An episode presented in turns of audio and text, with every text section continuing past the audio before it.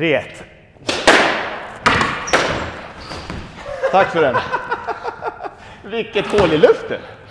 Ja, men det är bra att byta sport ibland, är det inte? Jo, Faktiskt. så det här håller jag aldrig Jag är annars. så bekväm att man bara ska springa. Det här är lite obekvämt. Så det känns... Det här tar i lite. 1-3. 1-3. Ja, kom igen Kalman! Härligt! 2-3. 2-3. Ja. Nej, men nu är Janne i kapp. Ja, eller har du börjat spela med vänster hand eller? Jag börjar spela med vänster så du ska få en chans. Ja, precis. 3-3. Det är lika. Snyggt!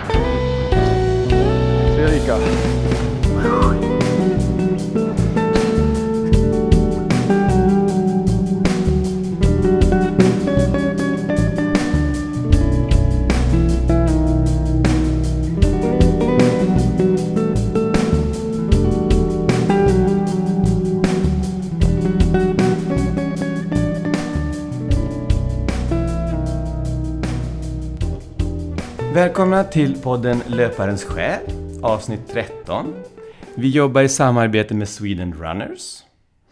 Och idag så kommer vi ha svårt att begränsa oss till vår tid, för vi har en väldigt, väldigt intressant gäst här. Och eh, jag kan nämna att hon är känd från de flesta. Hon får presentera sig själv. Välkommen Tove Alexandersson. Ja, tack så jättemycket. Vi börjar med den obligatoriska frågan först. Vem är du? Ja, jag heter Tove och Ja. jag är elitidrottare, håller främst på med orientering. Eh, Men har sprungit lite trail-lopp också, skidorientering och eh, skimonternering. Och jag bor eh, i Falun för tillfället. Ja, spännande. Vi har sett jättemycket fram emot att ha det här. Det blir väldigt många frågor vi ska försöka hinna med. Och som vi har förklarat så är vi intresserade av förstås dina resultat. De är helt enastående, de pratar för sig själv. Men det finns alltid en person bakom resultaten. Och det är den vi försöker se om vi kan få något grepp om. Så. Och jag såg någonstans att du började redan tidigt, vid ett års ålder, springa, eller gå, eller orientera, vilket man nu vill säga.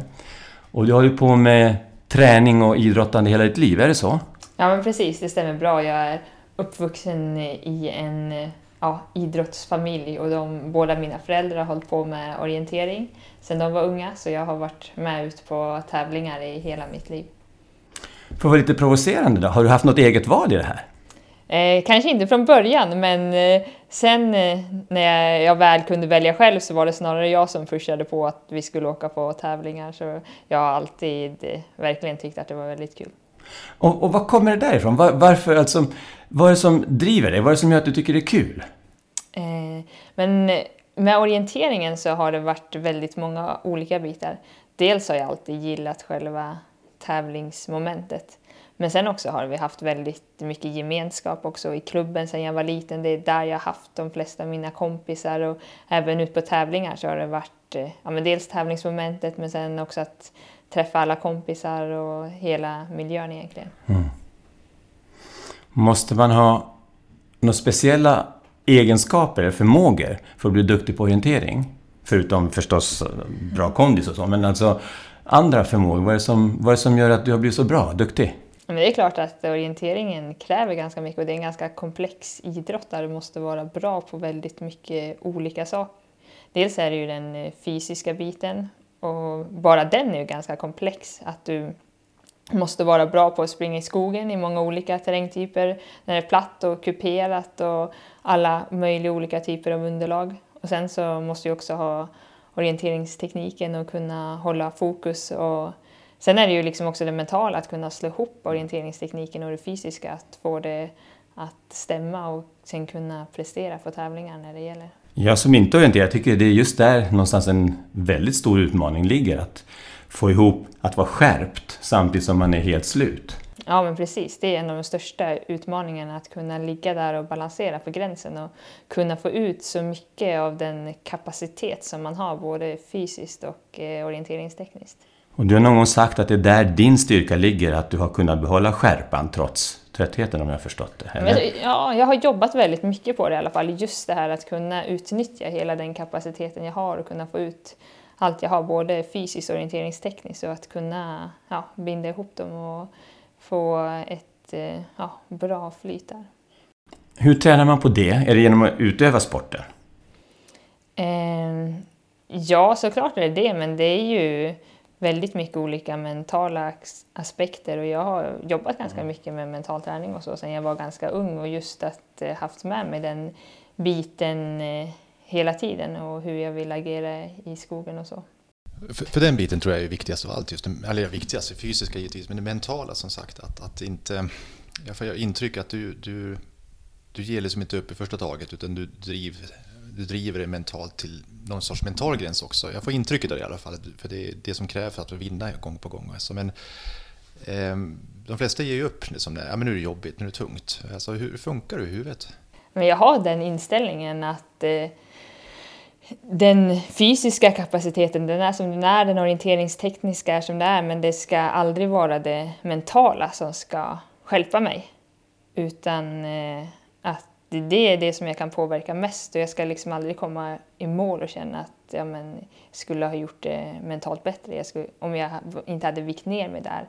Eller så, den känslan vill jag inte ha utan jag vill Eh, ja, min målsättning på tävlingarna och de som är viktiga är ju att det ska aldrig vara det mentala som stjälper mig. Och, det tänker du när du springer och när du tävlar? Alltså den, den finns där hela tiden? Alltså att, ja, men du, du måste ju start, kämpa med det mentala. Ja, men innan start att jag har den eh, inställningen att eh, jag ska... Och det är någonting som jag har övat upp också, just att pusha de här gränserna och att kunna pressa sig mer och mer, både fysiskt och ja, men orienteringstekniskt, att kunna hålla koncentrationen. Så det är ju ingenting som eh, har funnits från början utan det är också en träningssak som man måste öva på. Det är det som jag som psykiater gillar att höra, att det är mycket mentalt i fysisk träning. Det tycker jag. Ja, ja men det tror jag verkligen. Eh, det är ju...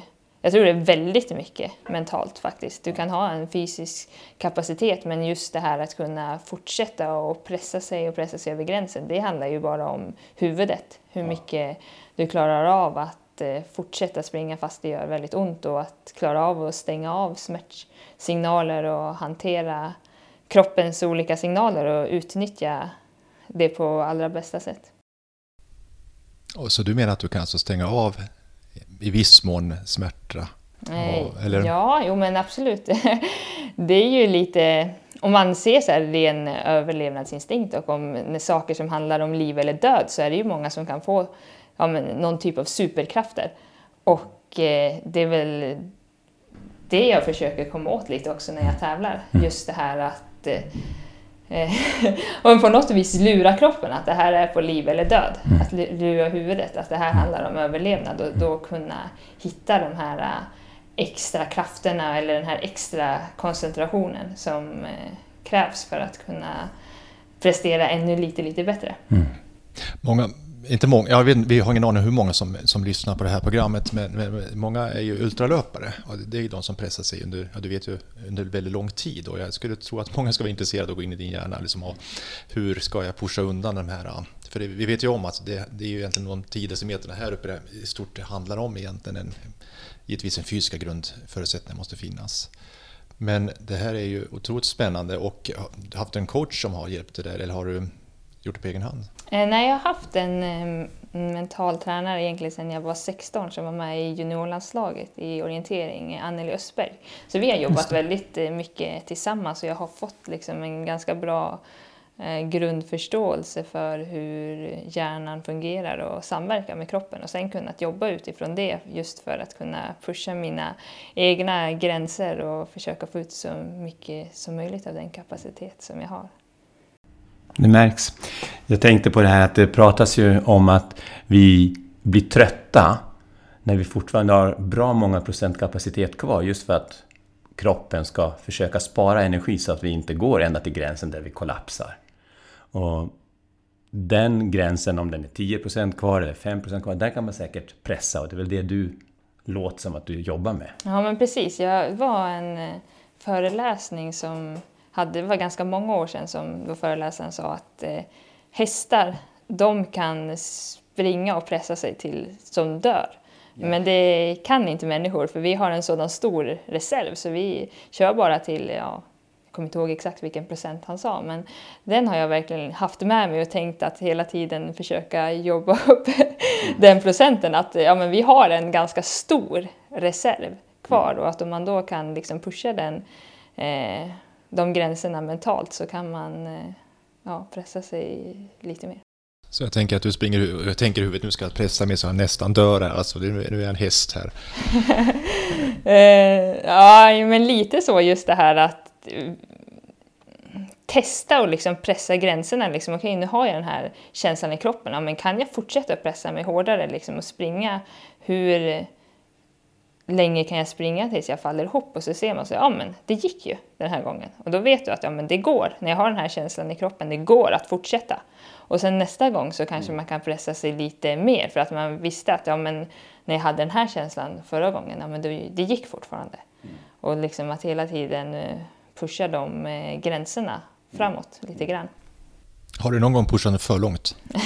ja, jag har kanske kommit lite till den gränsen att jag har pushat eh, lite onödigt långt. Och just det här att det kanske inte inte längre liksom främjar min prestation så mycket utan ibland så har jag för lätt att eh, gå över gränsen och att göra det kanske för tidigt i ett lopp. Vilket ju gör att resultatet kanske inte blir lika bra för att att fortsätta springa fast man är helt död, det är ju inte så att det går lika fort. Även om det går så går det ju inte lika fort som om man är lite piggare. Så just det att jag kanske ibland har, att jag har lärt mig att pusha mig lite för hårt så att eh, det egentligen inte är optimalt för själva tävlingen. Mm. Även om jag vet att jag kan. Och du känner när du ligger på gränsen där, du, du, kan din egen gräns? Nej, men det är väl det som jag kan ha lite svårt för ibland. Just när man tävlar, har mycket adrenalin i kroppen ja. och så, att det ja. kan vara lätt hänt att jag går över gränsen och upptäcker det ja. för sent. Och då blir inte prestationen optimal. Även om jag oftast kan prestera ganska bra ändå just för att jag kan pressa mig hårt även när kroppen säger ifrån. Så eh, är det en liten balansgång där att lyckas hålla sig på rätt sida gränsen för att eh, prestationen ska bli så optimal som möjligt. Mm. Det vi löpare känner igen oss i, tror jag, ultralöpare, det är att vi lär kroppen att springa längre och längre distanser. Alltså, när man inte har sprungit 100 miles så tror man inte att man kan klara det. Men när man väl har gjort det en gång så vet man att man kan den gränsen. Nästa gång blir mycket, mycket lättare. Tvåan och trean blir mycket undan för undan blir lättare för att man har lärt huvudet och kroppen att det går. Ja, precis, det tror jag verkligen att just det här att kunna ta små steg i taget och hela tiden kunna eh, ja, pressa kroppen lite till. För oftast går det ju bara lite, lite till. Ja, ja. Men sen det jag tycker är så spännande med dig det är att du har ju sen också bytt sport och inte bara en gång utan eh, fyra gånger. Eh, om vi ser till de sporterna som vi har sett på resultat så att säga. Sen vet jag om att du har gjort andra sporter också. Eh, men var, var, alltså det är ganska ovanligt, ofta blir man ju kvar i sin egen sport men du, du byter. Hur tänker du där? Eh, det är ju orienteringen, vanlig orientering som är min huvudsport och det mm. som jag satsar mest på. Eh, men sen så har jag ju på vintern har jag åkt skidorientering mest men nu har jag, kör jag skimountaineering på vintern istället och så har jag gjort några ja, trail-lopp och skyrunning-lopp. Och det handlar egentligen mycket om att hela tiden fortsätta att utmana mig själv och att pusha nya gränser och att lära kroppen vad som är möjligt helt enkelt. Och att eh, ja, men göra lite mer liksom extrema saker. Så att eh, jag hela tiden ja, utmanar mig, så jag liksom aldrig stannar upp utan hela tiden hittar nya utmaningar. Det där tror jag är en väldigt sällsynt egenskap. Jag tror att vi lätt fortsätter pusha oss, men inom samma, samma sak, något som vi är bekanta med, trygga inom. Ja, men jag ska springa fortare eller längre eller snabbare eller orientera bättre eller, eller så. Men att gå utanför ramarna, det, det kräver något helt annat. Det är lättare att pusha sig, tror jag, inom orientering, om du ska fortsätta där. Ja, men jag ska bli ännu bättre orienterare. Än att, nej men nu ska jag bli ski. Mm. Jag tror jag alltid har varit ganska intresserad av att utveckla mina svagheter också. Och att inte bara göra det som jag är bra på. eh, göra saker som jag, vi ska fortfarande ha motivation för och tycka det är kul, men att ändå det här är någonting som jag kanske inte är jättebra på och att, och att jag då känner att jag kan utmana mig på det och utvecklas på det och då kan jag bli ja, bättre i sin helhet också. Mm. Häftigt. Är det någon större skillnad i att utöva de olika grenarna? Jag kallar det för grenar, jag vet inte om det är sporter eller grenar eller disciplinerna säger vi. Är det någon större skillnad i att utöva dem? Är det ungefär samma egenskaper, framförallt mentalt, som du behöver på skyrunning som på skidorientering? Eh, det är ju lite just eh, skidorienteringen och orienteringen kräver ju väldigt stor koncentration hela tiden och att du verkligen måste vara här och nu precis hela tiden. Du får aldrig släppa fokus och börja tänka på någonting annat. Det där låter jobbigt. I, när det är ren löpning och framförallt de här längre loppen och även på skimounterneringen och längre lopp så finns det ju så mycket mer tid och också kunna tänka på annat. Att jag är väldigt van med att vara 100% fokus hela tiden. Antingen på att eh, pressa mig så mycket som möjligt eller på att få fokus på orienteringen och oftast på båda två sakerna samtidigt. Så ibland så kan jag ju tycka att när jag kör de här andra loppen att det blir lite långtråkigt för att jag vet inte riktigt vad jag ska tänka på för jag är så van att jag hela tiden måste ha någonting att fokusera på. Det här är egentligen raka motsatsen mot ADHD. Du måste hålla fokus hela tiden så länge som möjligt. Eller hur? Ja, men där har olika strategier. Det var En ultralöpare, han, han rensade huvudet. Alltså, han bara sprang och tänkte på ingenting och det var hans sätt att hantera tristessen så att säga. Eh, Du, du ger uttryck för att det är viss tristess när det inte händer någonting. Ja. Ehm, Jag kan tänka mig terrängen spelar en roll. Du, var, du sprang ner på Azoren också. Jag har ju sett den här dokumentären också. Det är, det är en annorlunda terräng och sånt. Kan det, det kanske bidrar något eller? Ja men precis, när det händer saker. Och att jag gillar ju som mest när jag måste ha någonting att fokusera på. Så när det är mer tekniskt så, jag hela tiden kan fokusera på att optimera vägen och var jag ska sätta fötterna och ha koll på någonting. Det eh, passar mig mycket bättre än om jag bara ska springa på en rak, platt eh, asfaltsväg. Det är två helt olika grejer. Ja, men det har du ju också gjort. Ja. Men där, eh, vad driver det då? Om du måste göra ett sånt lopp då? Om du springer en mil eller en maraton eller? Jag har ju faktiskt inte sprungit nå- så, så många sådana lopp egentligen. Just därför för att eh, eh, det är så mycket andra saker som motiverar mig mer. Men jag ser ju en viss tjusning i det också. Just att det blir en helt annan mental utmaning än vad jag är van med. Men om vi går tillbaka till det här med, med löpningen. Alltså vad, vad betyder löpning för dig? Alltså vad, vad skulle det vara utan löpningen? Mm, nej, men det betyder ju otroligt mycket just eh, ja, men träning och allt i sig just och att det är en eh, väldig frihetskänsla och löpningen kan ge väldigt mycket. Och eh, ja, men det är väldigt mycket olika typer också. Kör du ett stenhårt intervallpass, är det en känsla jämfört med om du bara är ute på en lång njutartur på ett ställe där, nytt ställe och upptäcker. Så det får uppleva otroligt mycket genom löpningen. Dels nya miljöer men också ja, men väldigt mycket olika känslor och just det här att eh, lära sig väldigt mycket om sig själv också. Det är ju en bild som inte jag har haft av dig. De här njutarturerna, de såg inte jag med dig. Jag, jag trodde liksom att du var den här som alltid bara ska maximera och prestera och sånt också. Men var kommer de in någonstans? Du pratar om känslor. Ja, nej, jag är väldigt mycket så att eh, antingen så kör jag stenhårt, då är det 100% fokus och eh, att ja, men, verkligen pressa sig och få ut så mycket som möjligt av passet eller av den planen jag har och verkligen ha 100% fokus på det jag ska göra. Eh, men eh, de allra flesta träningspass jag gör, alla pass däremellan, är eh, ja, men, lugna pass där jag egentligen bara njuter och eh, för mig blir det återhämtning mentalt att vara ute på de här passen och gör att jag liksom laddar mental energi sen till de hårda passen. Så jag kör inte så mycket mitt emellan pass utan antingen är det liksom stenhårt med 100% fokus eller så är det de här eh, njutarpassen. Och vad jag har förstått så finns det någon gyllene regel att man ska köra åt- någonstans 70-80% lugnare pass. Ja men precis, eh, nästan eh, mer kanske till och med. Så det är ju ganska, eller i alla fall om man räknar i tid Mm, I tid. så blir det ju en väldigt stor procent som är lugnträning jämfört med de här eh, riktigt hårda passen. Men du är väl en sån här person som ingen vill springa med för alla tror att du springer så fort. Det är ju ofta så man hör att Ja, men precis. Och det är ju snarare tvärtom då. Om, när man är ute på de här lugna passen så är det ju snarare större risk att den jag springer med kanske springer lite fortare än vad jag har tänkt för att den tror att den behöver springa fort för att den ska springa med mig. Men oftast är det tvärtom, att jag springer väldigt lugnt när jag springer lugna pass. Det är bra. Jag är en långsam löpare, det vet jag. Så du får hänga på mig någon gång. Ja, men det låter bra. Ja, men det, det, jag tänker ju, det är en press man känner runt omkring det. Att ja, men nu, måste jag, nu är jag med Tove, nu måste jag springa snabbt och sånt också. Det, det är ju, och då kommer vi in på det här med, med press. Jag tänker att det, det, det verkar som att du hanterar det väldigt bra. Eh, nya sporter och ändå så presterar du där också. Jag tänker förväntningen kanske måste vara höga ibland på dig, eller? Eh, jo, men så är det. Så känner jag ju av att eh, eh, förväntningarna utifrån kan ibland vara väldigt höga.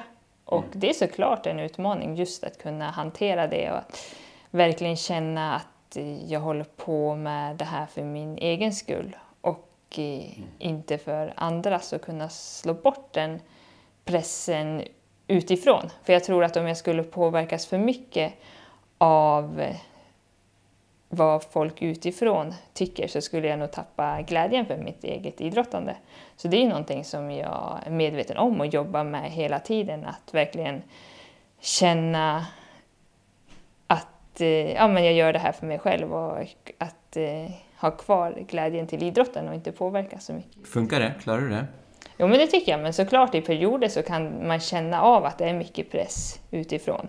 Och då måste man ju jobba hårdare med det här, medan det ibland eh, går mer av sig själv. Vi sa alldeles nyss innan vi började programmet att du lever på det här och då måste man kanske också ha yttre, eller då har man yttre krav på sig från sponsorer och andra. Känner du det som något betungande? Eh, nej, det gör jag inte. Jag har väldigt bra eh, relation med mina samarbetspartner och så, så det, den pressen känner jag inte från eh, dem. Men sen så har jag ju egentligen också presterat eh, väldigt bra alla år som jag har hållit på, så jag har ju egentligen inte haft någon större eh, svacka så. så. Du har inte gjort dem särskilt besvikna kan vi säga. nej, precis. Ja, men många som, som är eh, aktiva, de, de är ju aktiva under en kortare period. Du har ju hållit på, hur länge har du hållit på på, på väldigt hög nivå? Från 15 års ålder eller hur långt är det? Ja, men precis. Jag, eller jag började springa världscuptävlingar på seniornivå när jag var 18 då. Mm. Eh, Men sen på juniornivå lite tidigare. Men, Och du, du håller ihop, alltså jag tänker rent fysiskt. Alltså många går ju sönder, många har problem mentalt. Och, och, hur, hur har du funderat kring det? mm, men jag tror mycket är ju att jag, just det att jag har så stor variation i träningen också. Och jag gör så mycket olika saker vilket gör att jag, eh, jag tröttnar aldrig utan jag har hela tiden väldigt mycket motivation för någonting. Och också att just att kroppen håller ihop, att jag inte bara springer hela året runt utan jag får det här avbrottet med skidåkning och så sparar lite på eh, löparkroppen så att den inte blir helt utsliten. Ja, det låter som ett recept man ska ta och anamma helt enkelt, att byta sport i hög grad. Vi, vi squashade här för någon vecka sedan, min kropp gick ju sönder därför. Men det var ju jag, var, jag var ju så ovan med att göra det. Så att säga. Men, men samtidigt så upptäckte jag att ja, men det ger ju en annan glädje också. Att just göra någonting annat. Tror du man borde göra det till mans, lite som Svensson, att man borde byta gren oftare? Att man borde crossträna mer? Absolut, jag tror att eh, variation förgyller väldigt mycket och just eh, framförallt som motionär om man inte behöver träna på något så specifikt så tror jag att ha mycket variation det är bo- bra både för kroppen och eh, också mentalt att man inte tröttnar utan man kanske mer längtar till nästa pass man ska göra av den här typen. Men det var det jag menade, att jag tror att vi eh, ofta har en tendens att fastna i en gren. Ja, men jag spelar hockey, jag är hockeykille liksom, och så håller jag mig till hockey. Eller vad det nu kan vara för någonting. Det, det är inte alla som tänker så, tänker jag, att, att man behöver mer variation. Så det är skönt att höra. Jag tänker det... Ja, men ordet du sa, var längtan, tycker jag är ett spännande ord. Just att du, du längtar till nästa pass istället. Jag tror det är många som drivs av snarare kravet. Många motionärer också, jag, jag måste göra mina mil i veckan och så. Ehm, variationen gör att du kanske också i högre grad längtar att du gör olika sporter. Men, men ehm, kravet måste det finnas hos dig också att ibland känna att jag måste ut, eller hur räknar du? Många, eh, ultralöpare räknar ju ofta mil, ja. eh, eller tid man är ute och sånt. Och, eller, har, har du kommit förbi det där? Då? Eh, ja, jag har ingen så här exakt eh, plan att jag ska träna så här många timmar utan jag är med för vilka pass som jag vill få in. Att jag vill få in ja, men så här, de här typen av intervallpass den här veckan och långpass och sen fylla ut med lite mängd. Men sen så bokför jag kilometer och tid och så men det är ingenting jag har exakt i planen att jag ska uppnå utan då räknar jag med vilken typ av pass som jag vill få in. Men din, dina pass, är de gjorda efter ett schema som någon annan har jobbat ut åt dig? Nej, jag Nej. lägger upp min träningsplan helt själv. Du lägger helt själv. Och då kör du ganska mycket på känsla. Idag känner jag för att göra en backintervaller. Eh, ja, men lite så. Jag har ju en plan på vad det är för typ av pass som jag vill köra. Men sen är jag ganska flexibel när jag lägger in dem och går ganska mycket på känsla och ändrar planen hela mm. tiden just för att jag vill optimera träningen så mycket som möjligt och få mm. ut så mycket av det jag gör som möjligt. Och om det är en dag som jag har planerat ett intervallpass men känner att ja, men, kroppen svarar inte riktigt för att köra det här passet, ja, men då mm. kanske jag byter ut det. För att hela tiden ja, kunna ligga på rätt sida av gränsen men så nära gränsen som möjligt. Mm, mm. Men det förutsätter att du känner, du känner din kropp väldigt väl också. Du, kan, du lyssnar på den väldigt tydligt antar jag. Som sagt, du tänkte köra ett intervallpass och känner att det svarar inte, då, då, då kör du något annat istället. Mm, ja, men jag har varit väldigt intresserad av träning sedan jag var väldigt liten och eh, lagt upp min träning själv i hela mitt liv. Och som sagt eh, har alltid tyckt att det varit kul att fundera och reflektera mycket över den träningen jag gör. Så jag har ju lärt känna min egen kropp väldigt bra sedan jag var väldigt liten. Vilket gör att jag eh, ofta eh, ja, men kan lyssna på kroppens signaler och vet vad de betyder. Mm. Så att man kan köra över dem lite grann? Ja men precis, att man sen, om jag är lite så på, på tävling så försöker lyssna jag så lite som möjligt och att stänga av alla signaler. Precis. Och sen när jag tränar att verkligen lyssna på vad eh, kroppen säger och att eh, försöka att vara kompis med kroppen och inte jobba mot den. Och jag tänker att det Janne menar att man måste känna sin kropp för att veta var den här gränsen går. För att det där kämpar vi nog lite till mans med. Var går min gräns? Alltså när jag börjar bli för sliten eller för skadad. Och ska jag köra igenom smärtan? Ska jag inte göra det? Ehm, och för det så krävs det ganska god självkännedom, kroppskännedom. Och det är det som du verkar ha erhållit eller kunnat. Ja men verkligen, det finns ju så många olika typer av smärta och det gäller ja. att veta när man ska bromsa och när man ska fortsätta köra. Exakt. Det är imponerande. Det, det där är lite grann, tror jag, nyckeln till mycket av skadefri och glädjefull löpning. Jag tror nyckeln primärt är just det, jag återkommer till de här värdeorden du är inne på. Jag menar alltså att eh, känslor, att, att eh, se fram emot saker och ting också. Som, jag, jag, är rädd för att väldigt många motionärer och även eh, i, på elitnivå, att de, de drivs av andra krafter, det vill säga just tvång, press, eh, krav och liknande. Och du är, du har hållit på nu på elitnivå då, alltså i dryga 12-14 år har du gjort det. Hur länge ska du hålla på? och än så länge har jag väldigt mycket motivation kvar. Det är ju att träna och tävla som jag tycker är absolut roligast. Så jag har inga planer på att eh, sluta än på ett tag i alla fall. Vad vill du ha uppnått med din träning när du väl slutar? Vad ska Tove då titta tillbaks på och säga att det där har jag gjort, det där har jag gjort. Är det, vad är målet med din träning? Alltså egentligen så har jag ju uppnått väldigt mycket och även om jag skulle sluta nu så skulle jag ju vara väldigt nöjd med det jag har uppnått. Skulle du kunna säga det? Men jag känner fortfarande att jag tycker det är väldigt kul och att jag fortfarande kan utvecklas och fortsätta att pusha gränser och utmana mig själv och att eh, det finns eh, ja, men mycket träning kvar att göra och jag som sagt är väldigt nyfiken också på att testa liksom olika, nya träningsmetoder och testa att träna på olika sätt. Och det finns eh, mycket kvar att göra och, eh, så jag tycker fortfarande det är väldigt kul och känner fortfarande att jag utvecklas hela tiden och det är ju en eh, väldigt häftig känsla. Så det blir nya discipliner, nya grenar? Vi får väl se, men rent så här, träningsmässigt så gillar jag ju att utmana mig själv men sen så om jag kommer att tävla i så många fler idrotter, det är väl kanske tveksamt, men man vet aldrig. Jag hörde någon intervju med dig och eh, det var, du hade presterat på någon sträcka, tror jag, någon orienteringstävling hade inte gått lika bra och sen så eh, hade du dagen efter en ny sträcka att springa. Och, um, det var snarare att du var liksom triggad av att du skulle klara av nästa sträcka bättre. Funkar det så? Alltså när det, för ibland så funkar det inte, givetvis. Vad, vad händer då hos dig i din hjärna? Ja, men jag gör, det är väldigt sällan som jag gör två dåliga tävlingar i rad. Eh, utan jag försöker alltid att få ut något positivt av när det går dåligt och motgångar och hela liksom tiden utvärdera vad, det, vad som gick fel och vad jag ska göra bättre till nästa gång. Så ibland är det nästan, om det har gått för bra en period, att jag låtsas att det har gått dåligt. Ja, men lite så att jag inte får slappna av för mycket. Det handlar snarare om det, att eh, ibland att det gäller liksom att jag får inte tro att det är för enkelt för att orienteringen kräver så otroligt mycket och så otroligt hög koncentration. Så börjar man slappna av och tro att det är lätt, ja men det är då de dåliga loppen kommer. Så att eh, eh för mig är det bra att eh, vara lite rädd för att det, eller liksom och medveten om att ja, men det kan faktiskt skita sig idag. Så att jag verkligen eh, skärper mig och är fokuserad. Så du kan till och med gå in i ett mindset att, att liksom föreställa dig att, du, eh, att det gått dåligt?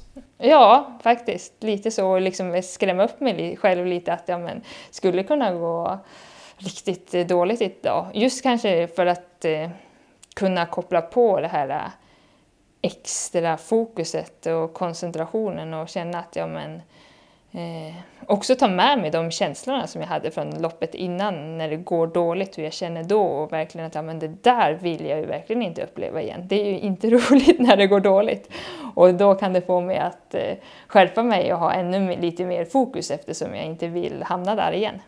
Om det har gått för länge sedan det gick dåligt då kanske jag har glömt bort hur det kändes att gå dåligt och är inte lika rädd för det. Och då kanske jag inte är lika skärpt heller.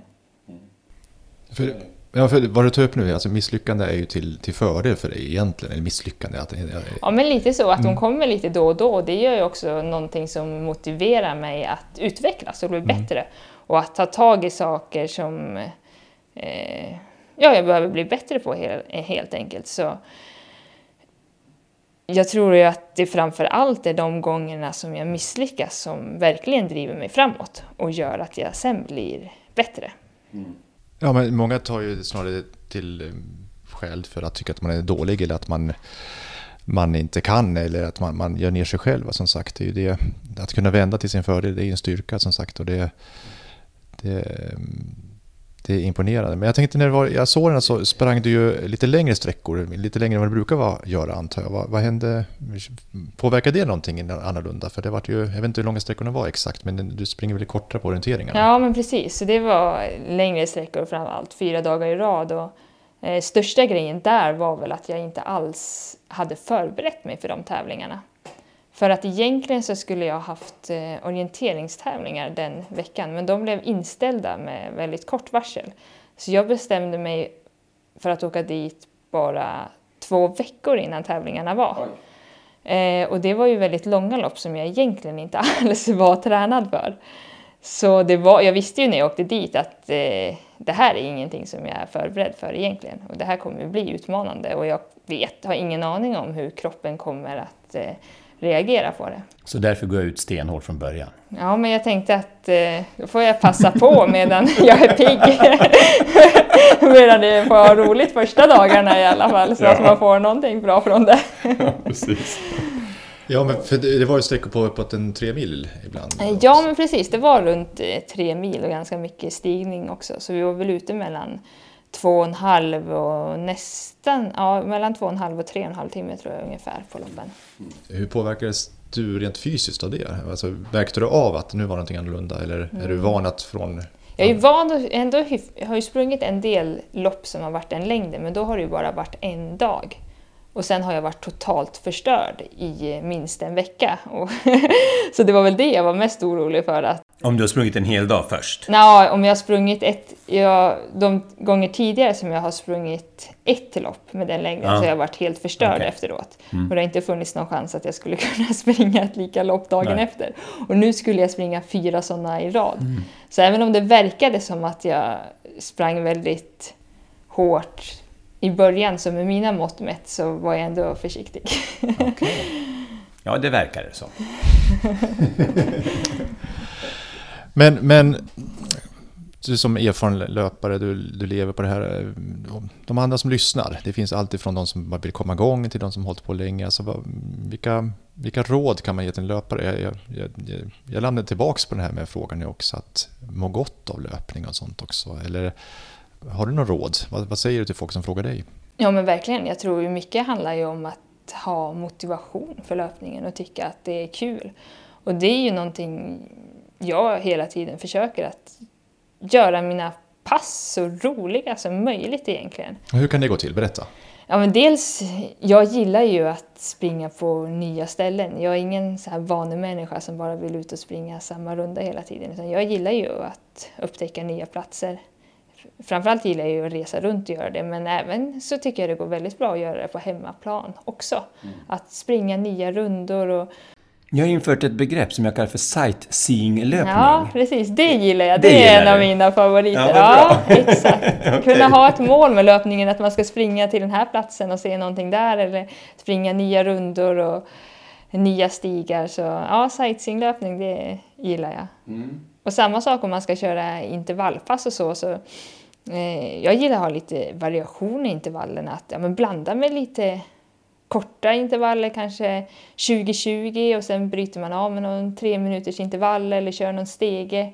Det behöver inte vara fem gånger fem minuter, utan det kan ja, men hända saker och göra det så roligt som möjligt och att eh, ha så mycket variation som möjligt. Det är det som är bra med terräng. Du får automatiskt också en del variation. Ja, säga. men precis. Och också att träna tillsammans med andra är någonting som jag tycker väldigt mycket om. Både på de lugna passen och att ha någon att... Tror du att hon vill gå med i våran löpargrupp? Och skämma ut oss andra. Nej, men, men jag tror att det, är- det behöver, vi behöver påminnas om det. ja. Och jag är ju själv väldigt tråkig i min löpning. Jag gör ju samma sak jämt. Eh, och det är lätt att man ofta kommer in i den här eh, comfort zone-löpningen också. Eh, det här med att utmana sig själv. Eh, just att pressa de här gränserna. Det måste vi ändå ge rätt mycket att, för gemene man också ibland att göra det. Eller fastnar man annars i sitt samma lunk? Eller hur tänker du kring det? Ja, men verkligen. Det tror jag är viktigt att kunna utmana sig själv och göra nytt och testa nytt. Det tror jag ger väldigt mycket och just att ja, men det blir lite mer spännande med löpningen också. Men att eh, ha, och just det här att ha variationen. Att alla pass ska inte vara mellanhårda utan en del pass ska vara bara väldigt lugna och man bara ska få njuta. Medan andra pass så pressar man sig mer. Det är ungefär som vi brukar säga. Att det, det är lusten som ska driva löpningen. Det, det måste vara det, tror jag, i längden. För annars så bränner man sig. Så brukar jag tänka. Precis. När kommer du in i sån här flow eller liknande? Det är ett poppis begrepp. Att man, eh, händer det ibland att du bara känner att wow, det här är, nu är jag någon annanstans till och med. Får du de upplevelserna ibland? Ja, men det är både och. Jag gillar ju väldigt mycket om att vara i nuet när jag springer. Just det här att eh, bara vara i stunden eh, och att eh, man inte funderar på någonting annat. Och det eh, tycker jag är väldigt häftigt att kunna uppleva i, i orienteringen just när jag har 100% fokus på orienteringen och det jag gör. Samtidigt kan pressa med väldigt hårt fokus, men att jag knappt, eller hårt fysiskt, men att jag knappt känner det för jag har så mycket fokus på stunden. Och sen när man kommer i mål att knappt kommer ihåg vad man har tänkt eller gjort för att man var så mycket i nuet.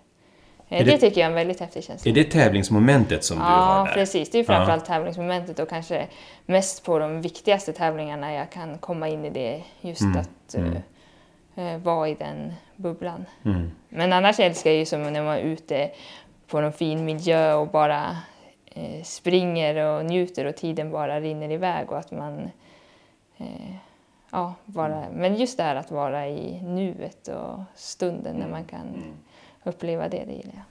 Jag såg dig på eh, Vildmarksloppet här utanför Falun. Det finns ett sånt lopp som du var med på för några år sedan. Ehm, och jag noterade att det var som att du var innan start, att du var som en egen liten bubbla. Ehm, funkar det så? Eh, ja, men jag är ganska avslappnad eh, ja, men innan start, ett tag innan. Då tycker jag om att liksom, tänka på annat. Men sen så här, precis innan jag ska starta, då går jag in i den här bubblan som jag är i sen när jag tävlar. Att jag är väldigt bra på att eh, gå in i mig själv. Så det stämmer nog ganska bra. Mm. Ja, det var lite kul att se och det jag också noterade var, det var inte att det var inte den här, här kommer jag som en superstjärna, utan det var en av alla, oss alla. Det tyckte jag var ganska fint. Att du, du var en av alla på något vis som var med dig. Men jag visste också, här har vi någon annan person som, har, som är superstjärna egentligen. Men det var så, på något vis var det fint tyckte jag. Liksom, det var inte så att jag ingen självhävdelse som jag såg. Utan, och det tycker jag är en fin egenskap. Ja, nej men tack. Men det är väl så jag egentligen vill ha det på tävlingar också. Att jag vill ju inte utmärka mig på något vis på det sättet. Utan eh, som jag sa innan, att egentligen så jag gör ju det här för min egen skull och för att jag tycker det är väldigt kul. Och det tänker jag precis som alla andra också förhoppningsvis gör det för sin skull. Och att, eh, eh, ja, att jag är där på samma sätt som Förhoppningsvis gör vi det. Ja, precis. Mm. Ja, det ska bli väldigt spännande att följa dig framöver här också. Det är väldigt roligt att du ville komma hit och bara berätta lite grann, för att jag tror att det är värdefullt för oss andra. Ehm, jag har mycket att tänka på efteråt, tycker jag, hur, hur tränar jag egentligen, vad, vad kan jag göra annorlunda?